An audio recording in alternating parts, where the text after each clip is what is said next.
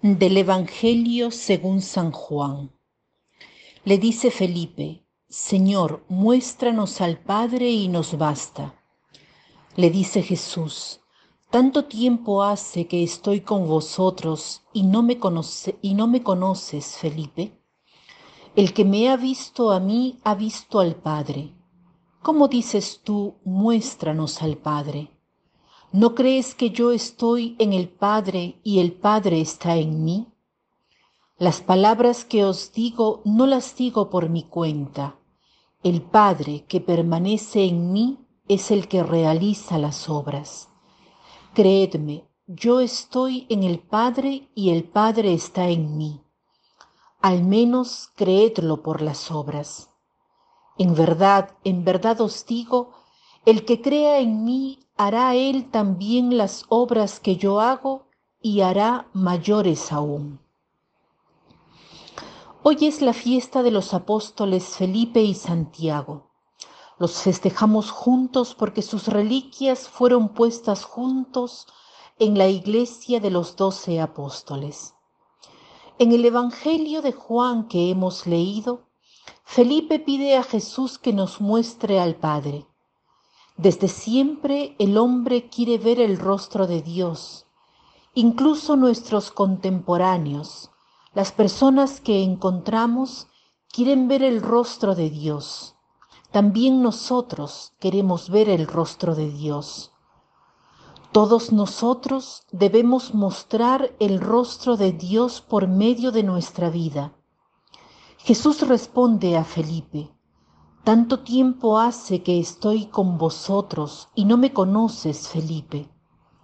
No has todavía entendido. Yo y el Padre somos una sola cosa.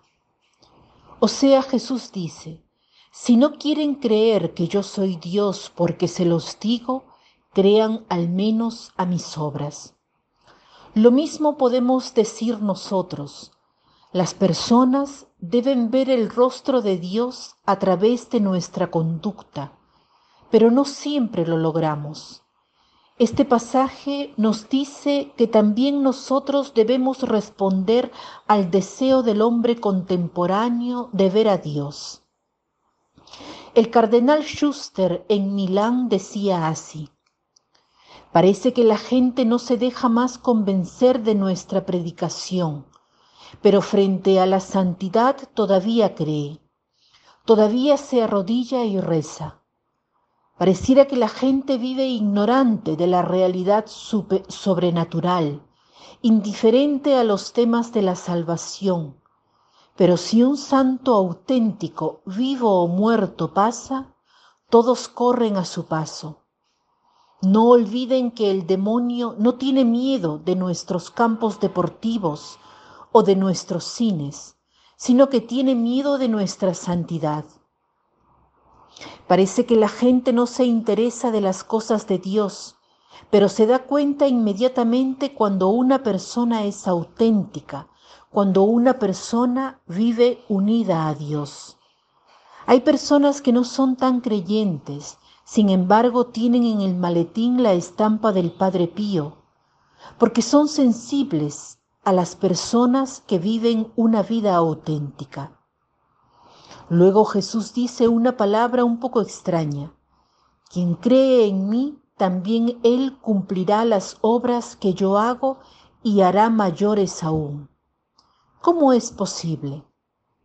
Pareciera que esta expresión es una hipérbole, una exageración, pero si consideramos que Jesús vivía en cada uno, vive en cada uno de nosotros, que está presente en cada alma en gracia, entonces es posible que hagamos obras más grandes, porque Jesús estaba sobre esta tierra dentro de los límites del tiempo y del espacio. Ahora Él vive en cada uno de nosotros. ¿Cuántos milagros? Cuántas obras prodigiosas han sido realizadas a lo largo de la historia de la Iglesia. Cuántas personas son santas. Antes hemos hablado del Padre Pío, pero veamos a Juan Pablo II, a Madre Teresa de Calcuta, a Kiara Lubich, tantos ejemplos de los que hemos sido testigos oculares y han hecho verdaderamente cosas prodigiosas, porque es Dios que obraba a través de ellos. No eran ellos, es porque dejaron vivir a Jesús en ellos.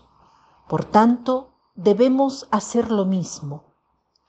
Pienso que el propósito de hoy podría ser el de apreciar la vida en gracia, apreciar la vida en unión con Dios, dejarse amar por Él, no renunciar a su amistad. Escuchen lo que dice una mística moderna. Murió en 1906, Isabel de la Trinidad. He encontrado el cielo sobre la tierra el día que comprendí que Dios habita en mí.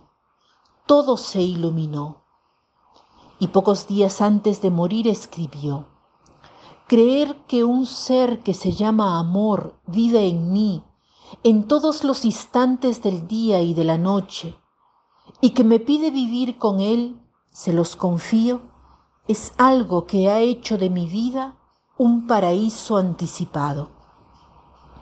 Pensemos, ha experimentado el paraíso anticipado Busquemos experimentar también nosotros este paraíso anticipado. Mejoremos cualitativamente y cuantitativamente nuestra vida de oración y prolonguemos esta vida de oración en nuestras acciones, en nuestras palabras, en nuestros pensamientos. Que nuestras acciones broten de nuestro contacto de la Trinidad.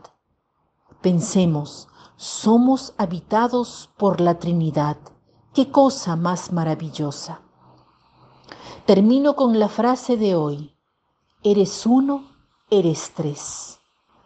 Eres uno, eres tres. Que tengan un lindo día.